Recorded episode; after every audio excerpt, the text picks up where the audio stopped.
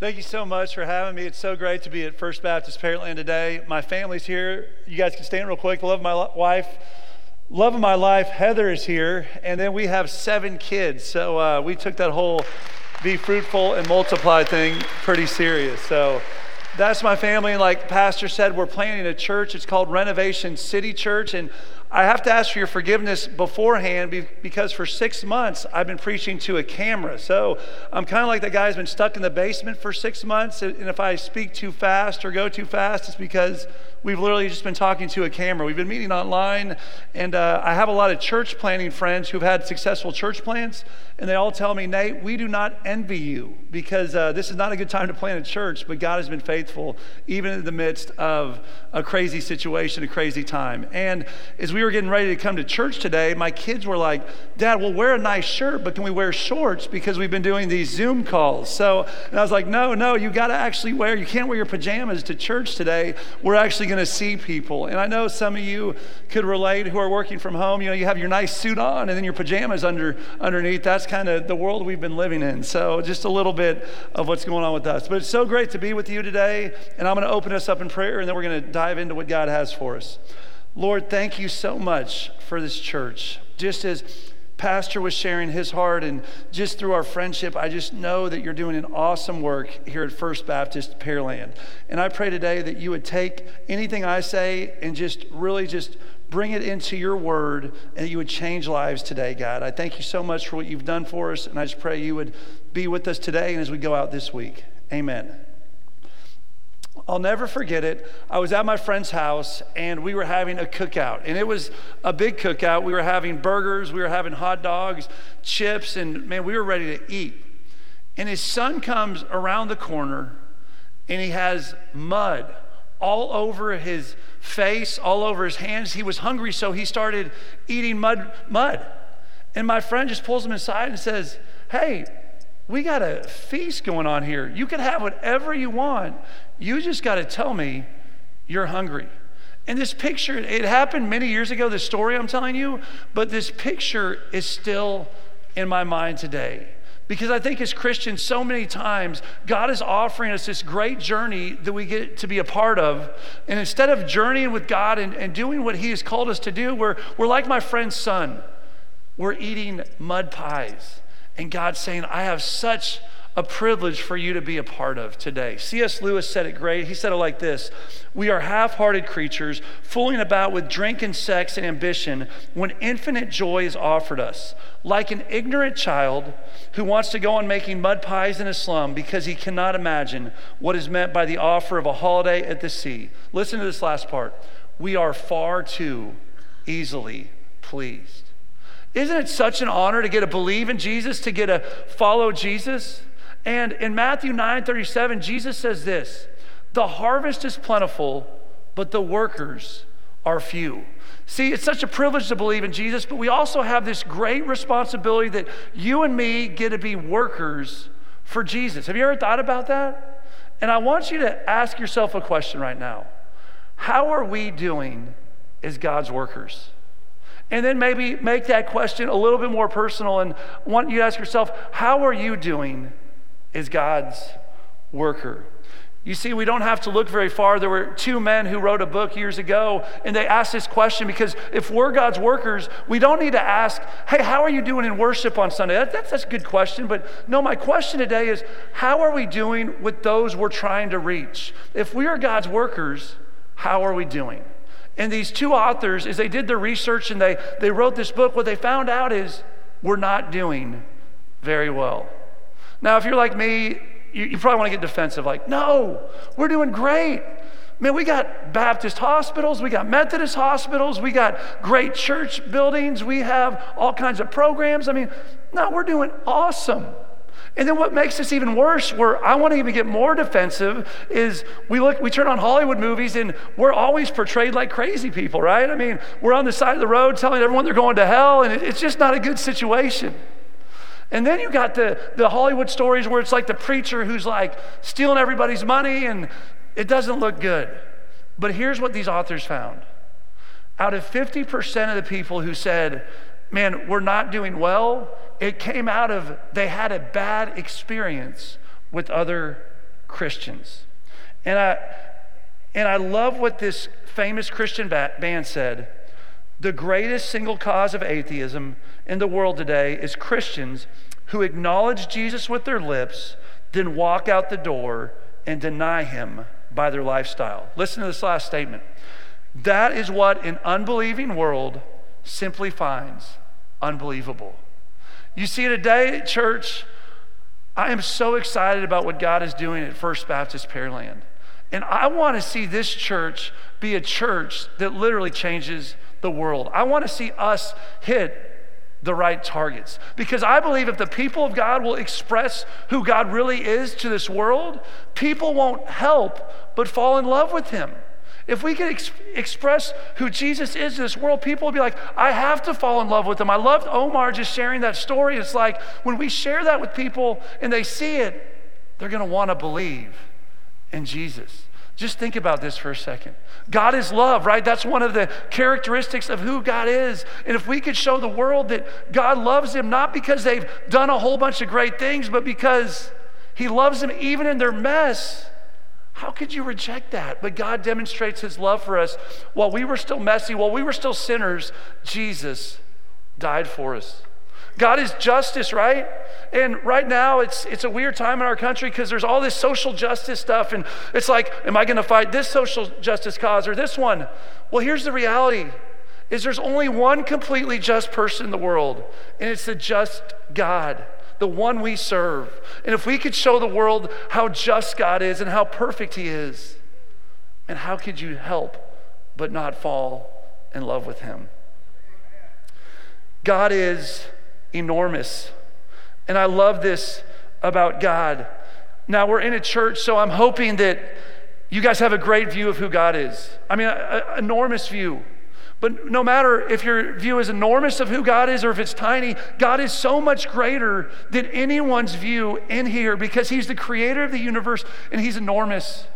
And if we could show God, if we could show the world who this God is, how can they not help but fall in love with Him. You see, today, God wants us to hit the targets that He has set for us. In 2004, there was an Olympic shooter. This guy's name was Matt Emmons. He's one of the greatest shooters of all time. And he was about to win the gold medal 2004. All he had to do was hit the target. Everyone else in the competition was playing for second and third place. And Matt Emmons lines it up. Now, this shot he had to hit, it was his last shot. It was a shot that some people in here could hit with ease. That's how high he was winning. He lines up his gun, gets his breathing right, pulls the trigger. Bullseye. Gold medal, right? He hit the wrong target. Matt Emmons didn't even get a medal that year because he hit the wrong target. Church, today, I want us to hit right targets. You see, if God is known for grace, when we get something we don't deserve, but we're known for judgment, giving someone what they do deserve, we miss God's target. When God is known for unity and the church is known for divisiveness, we miss the target. When God is known for loving everybody, but we're known for just loving people according to if they look like us, if they believe the same way as us, if they have the same political party as us, we miss the target. And today, God wants us to get back on target. Church, are you ready to get on target with God? And as I sat down with David and Omar this week, what I love about this church is I know you guys are trying to hit the right targets. And as I know your story and I've heard about it, I was at a First Baptist, Paris, Texas, 150 years old. I know that a church like this, we have a good side and a bad side, right? We got a good history and a bad history. And what I know is, is, is sometimes an old church could do stuff just because we've always done it. Have you guys ever done that here? Man, why do you do that program? I don't know. We've always done it. I remember we had a bus ministry at our church, and it was a pretty good bus ministry, but I would ask them, what, What's our goal in this? Well, we've always done it, right? That's not all bad, but my point is, is God doesn't want us to do stuff just because we always have done it. But on the flip side, what I know about First Baptist Pearland is you have people who want to serve God. And if we could hit the right targets, this church, I know a little bit about your history. You've shaken the gates of hell and tried to make an impact for the kingdom, and you could keep doing that if we will hit these right targets. God doesn't want our targets to be politics. He doesn't want our targets to be judgment. He doesn't want it to be divisiveness. What God wants us to do is He wants us to look to Jesus, the author and perfecter of our faith. And if we will look from Him to Him, He tells us what those targets are. Right now, our church, where we have a core team, and we're trying to make sure we start off by hitting the right targets. And we're actually going through something called the Red Letter Challenge. And what we're trying to do is we're trying to take the literal words of Jesus and we're trying to listen to those words and then apply them to our lives. And today I want to show you this isn't some high level PhD work. This is what God wants all believers to do. He wants us to learn from Him and then become more like him. I want to share a few scriptures here. The first one's in Matthew 7 24 through 27. So I'll give you a second to turn there. Very popular scripture, and here's what it says Anyone who listens to my teaching and follows it is wise, like a person who builds a house on solid rock. Though the rain comes in torrents and the floodwaters rise and the winds beat against the house, it won't collapse because it is built on the rock.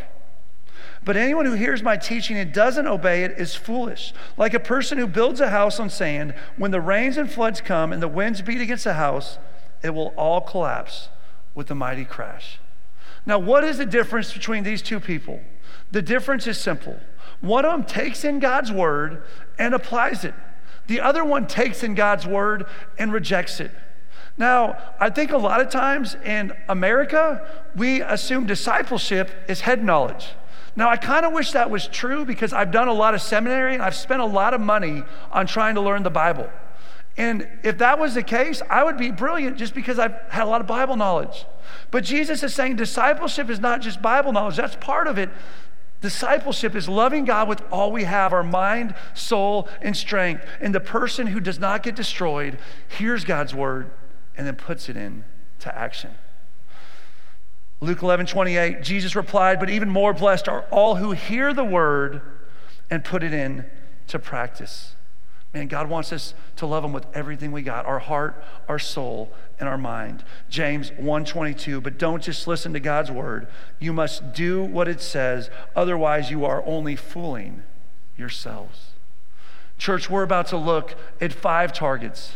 And as you guys get ready to move in through this COVID times, I'm gonna be honest, COVID has been hard. Your pastor just shared with us about even this voice thing going. I mean, just crazy stuff's happening right now, right? Like I can tell you stuff, it's just like a couple weeks ago, I'm driving my car and it won't go past 20 miles an hour. And I'm just like, usually I'd be really upset about that, but I was just like, COVID, right? I mean, it's just that year. I mean, it's just tough. COVID's tough. But here's the thing the church has a chance to really use this for its favor or we could just go through the motions. And I, I think that a time like this, a church that has a great leadership team, great people here, this could be a time where you guys could leverage this for kingdom impact like never before. And I just, I don't need to share Omar's story again, but just hearing the passion behind your leadership, man, these guys want to lead you so that you guys could be a kingdom church. So we're going to look at five targets. And what I want you to do as we look at these five targets, I want you to take an honest assessment. How are you doing? Now, we got to remember as we go through these targets, we're saved by grace. Like these targets do not say you're a good Christian, you're a bad Christian. If you're a follower of Christ, God loves you, you cannot earn any more of that. But because we're Christ followers, He wants us to become more and more like Jesus. And I want you to ask yourself, what targets am I hitting? Maybe you're going to say, man, I'm hitting that one really good. Maybe you're going to be like, I've never even thought of that one. I want you to just kind of evaluate where you're at with these targets. And here's the first one the first target is being with Jesus. Now, isn't this hard for all of us? Who in here likes to get your checklist at the beginning of the week and it's like a full sheet and you're like, I got to do, do, do, do, do. Do we got anyone like that out here? You're like, man, I got to do a ton of stuff. And as a believer, if you know your Bible, yes, there's a lot of things we need to do. There's no doubt about that. But Jesus tells us this before we do, we're supposed to be. Mark 3:14 says this, he appointed 12. Now listen to this so that they would be with him. God wants us to be before we do. He goes, I want you to be with me. And then he sent him out to preach. Notice he didn't say, Hey, go out and preach. He says, I want you to be with me. And God is calling us to hit this target that we are with Jesus. I'm going to be very honest with you. I wish when COVID started, someone would have said, Hey, for six months, it's going to be absolutely crazy. I, I had to learn this lesson again. Because you see, as a church planner, I was like, what are we going to do? What are we going to do?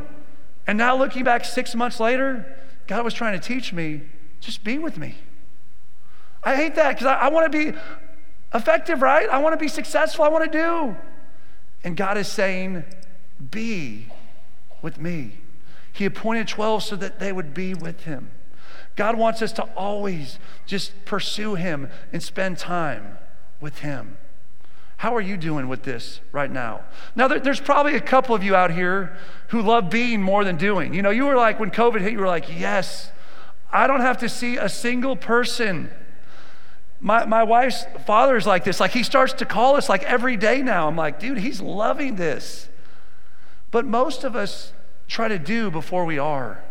And God is saying, don't forget this lesson. We see it with Martha and Mary, right? Mary sat down and she wanted to be with Jesus. I want to ask you right now are you spending time with God? Is it something where it's a checklist, or are you like, I want to just be with God? I want to invest in this relationship because this target is something that God wants us to do our whole life. And see, what I've found out is when I'm with God, that's when I don't have to do stuff, I get to do stuff for God because it comes out of that unity with Him. So that's the first target. I just want you to think, I'm going to give you one second here just to think how are you doing being with God? As you think through that, the second target from the red letters, in the red letters, just to be clear, if you have a Bible, in the New Testament, there's four Gospels Matthew, Mark, Luke, and John. And in those Gospels, a lot of Bibles will have Jesus' words in red letters. So when I say the red letters, that's what I'm referring to. And the first target we just talked about was being, but the second target is forgiving. Man, isn't that a powerful thing? And that's, that's the whole good news of the gospel in itself, right? That God has forgiven us that we deserve to be separated from God. We deserved hell. And Jesus Christ died on a cross. He rose from the dead. He's still alive. And because of that, we can be forgiven. When I was 18 years old in a college dorm room and I asked Jesus into my life, I was completely forgiven, not because I had done anything right, but because I had accepted what Jesus had done on the cross for me. He took my sin to the cross and gave me his righteousness. And that's the good news of the gospel. But what I found is it's hard to live as a forgiven person, right? I mean, it's, it's too good to be true, even as a follower of Christ. But then we have to d- realize that as we walk, there are people that have hurt us. And I want you to just think through that for a second. Are there people in your life that you're holding on to grudges against, that you're not releasing them and forgiving them like God has forgiven you? Because that's part of this red letter, one of these targets we have to hit. We have to be a people who forgives. And then there's that reality that, you know, I don't think I wake up in the morning saying, I want to hurt people, but as sinful people, we do that, right? So not only do we have to forgive others, but we have to be willing to ask others forgiveness. Now, if you're a married person in here, you know that that is kind of a reality, right? Like maybe even if you think you're great, you've learned that you're not perfect. But this second target is so huge because we like to hold on to stuff. But God wants us to live in forgiveness. And he wants us to show the world that that's what Christianity is about. So we have being. And as you think about the second one on forgiveness, I want to ask you are you hitting that target right now? Are there some people in your life, even right now as we're thinking, you're like, man, I really need to forgive that person. Maybe it was even years ago. But how are you doing on this target? Are you living a life of forgiveness? And we see this in the Lord's Prayer forgive us our trespasses as we forgive those who trespass against us. All right, what is the first target? Being. What is the second target? Forgiving. Awesome. The third target is serving. Man, God has created us to be servants. For even the Son of Man did not come to be served, but to serve and to give his life as a ransom for many. Now, we all know this is followers of Christ that we're supposed to serve, but what's amazing about this is serving is what God considers greatness in his kingdom. There's a story about two of the brothers coming up to Jesus and they're like, We want to sit at your right hand. And Jesus is like, No, true greatness is serving. And as I talked to David this week, and I was thinking about this church, he was sharing about before COVID and how you guys were really trying to make some changes to really be more missional and really to be more servant oriented. And I was thinking about this. Serving isn't just your pastor serving you. This is God's call for every Christian everywhere to serve. And what's amazing is, I don't know a lot of people in this church, but just looking around, I can only imagine the different ways God has gifted each and every one of you. And God wants you guys to use your gifts to serve His kingdom. Now, I want to say a few things about this thought. It starts right in your home. Are you serving your family? Husbands, are you serving your wife and your kids? Wives, are you serving your kids and your husband? It starts right there. And it goes into your workplaces and your neighborhoods. Do people say, man, that, that guy says he's a Christian, but man, he's kind of a jerk? Or do they say, man, he's a Christian? That, there's something different about that person. Man, I, I don't know if I necessarily agree with that person's belief, but they got something I like. Man, they're willing to serve. And then at this church, as you guys are going through COVID, man, I'm sure there's tons of opportunities right now to serve. And here's the amazing thing we don't need to serve because there's some list to serve. We serve because God has first served us. And that's the beauty of this. And we want to become like Jesus. And I've loved just the, the atmosphere in here. I just feel that this church has something special, like the Spirit of God is moving. And part of that is because you guys have served us this morning. Even though it's weird, you know, you can't really shake hands with people. People have come up to me, and it's just been awesome to hear what God is doing in just a couple of your lives. But I want to ask you right now is serving, how are you doing in that target? We've had three targets so far. Let's go through them real quick. One, being. Two, three, serving.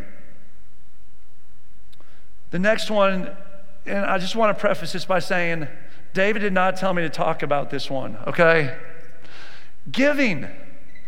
And people get all crazy when you talk about giving. They're like, uh, I don't want to give you my money, right? giving is so much more than money. But it is part, part of it is money. And Jesus talks about money. And I just want to share a couple verses about this real quick, straight from what Jesus talked about. It's in Luke 21, verse 3 and 4.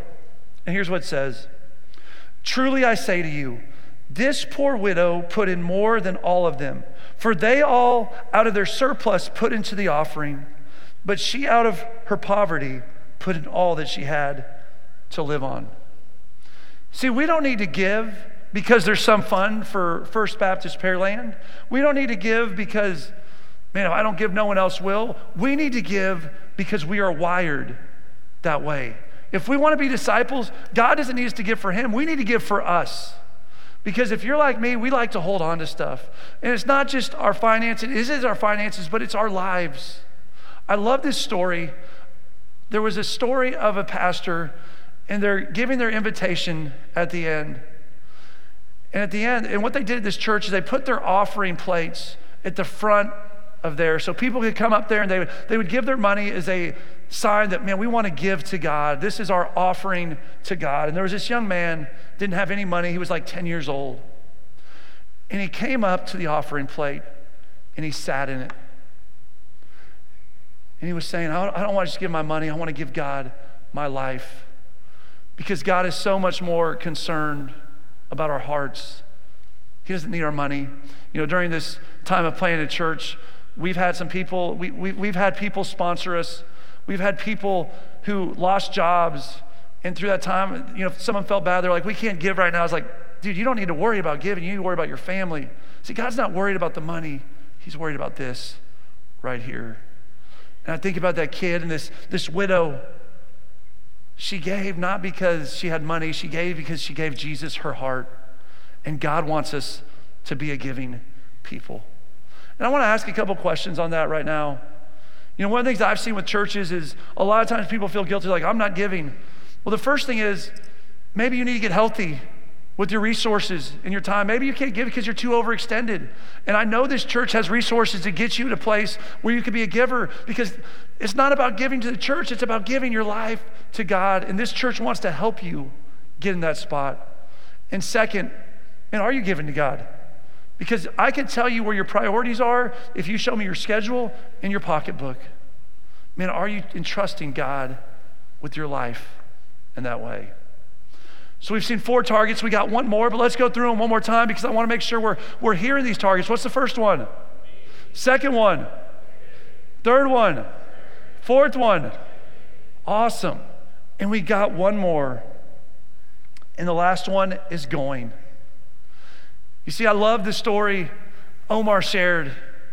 And I can just tell, me and David met about a year ago, and I knew there was something special here. And then we met with Omar, and I could just tell something was special about this group.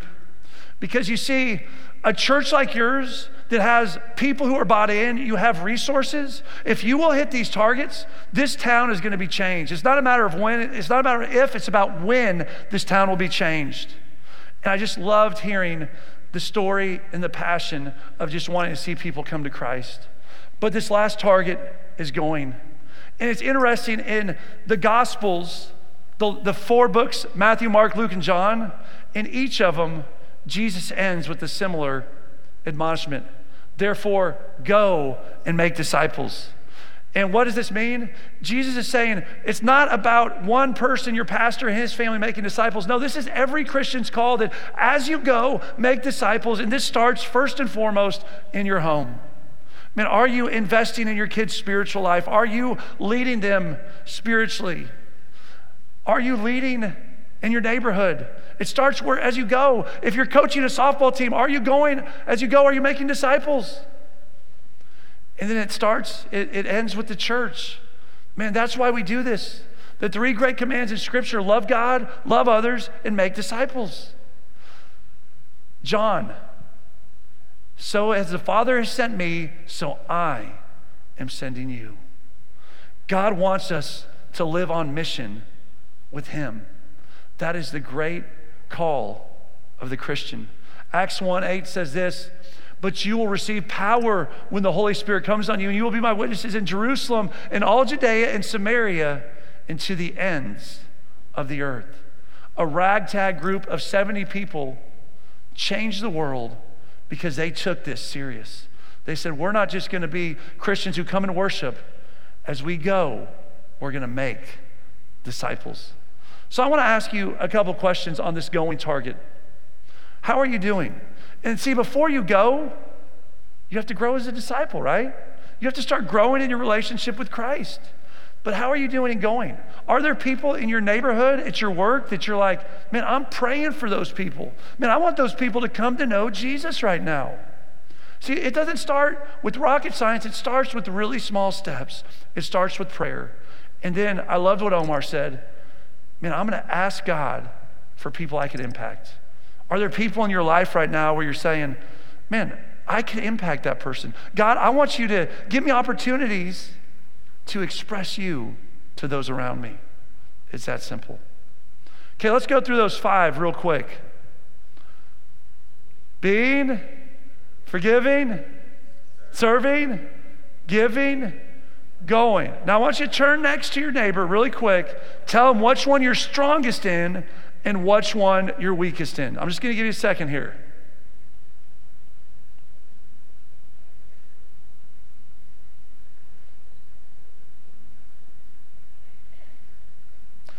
Okay, one last question to ask, and we'll make this quick. Is what's one step you could do this week to be more on, on target. One specific thing you want to do this week so you could hit the target better.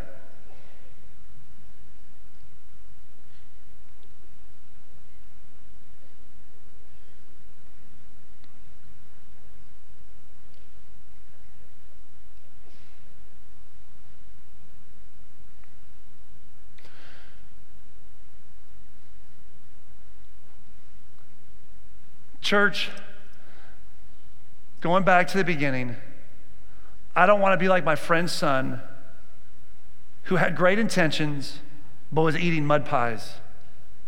Man, I want to eat at the feast and I want to invite others into that. And I want this church to do the same. I want you guys to feast. And we, we looked at some specific ways we could do that. And you shared some specific ways with your neighbors that you could do this. But here's the last exhortation I want to give you today is we are in an unprecedented time. I want you guys to be excited about where this church is going and being willing to get out of your comfort zone to be this kind of church that hits its target. As I was talking to David, he was telling me about all these different ideas and what God's been doing through COVID. And what's been so beautiful about hearing about your stories, I know you guys are already headed that way, but I want to ask you be willing to dive in with two feet because these five targets aren't something I'm making up. These are things that Jesus wants us to be about. And I am convinced if we will hit these targets, this will be not just a Pearland changing church, it will be a world changing church. As I'm closing in prayer, if God's putting a response on your heart, this altar is open. If you're sitting here today and you're like, man, I've never been forgiven by God, that is the heartbeat of the good news of Christ. Or if you're feeling like God's calling you to go somewhere or give or whatever it is, this altar is open. Lord, thank you so much that we are saved by grace, God. There's nothing we could do to earn it. And Lord, I pray that even myself and everyone in here would just come to a place where we just realize that we need your grace to be saved, but we need your grace every day, God. And Lord, that this opportunity to share you with the world is it's such a great privilege that I pray you'd give us grace to do it well, God. And Lord, I pray that First Baptist Pearland would be a church that doesn't hit the wrong targets, but we hit the right targets to bring you glory and honor. In Jesus' name, amen.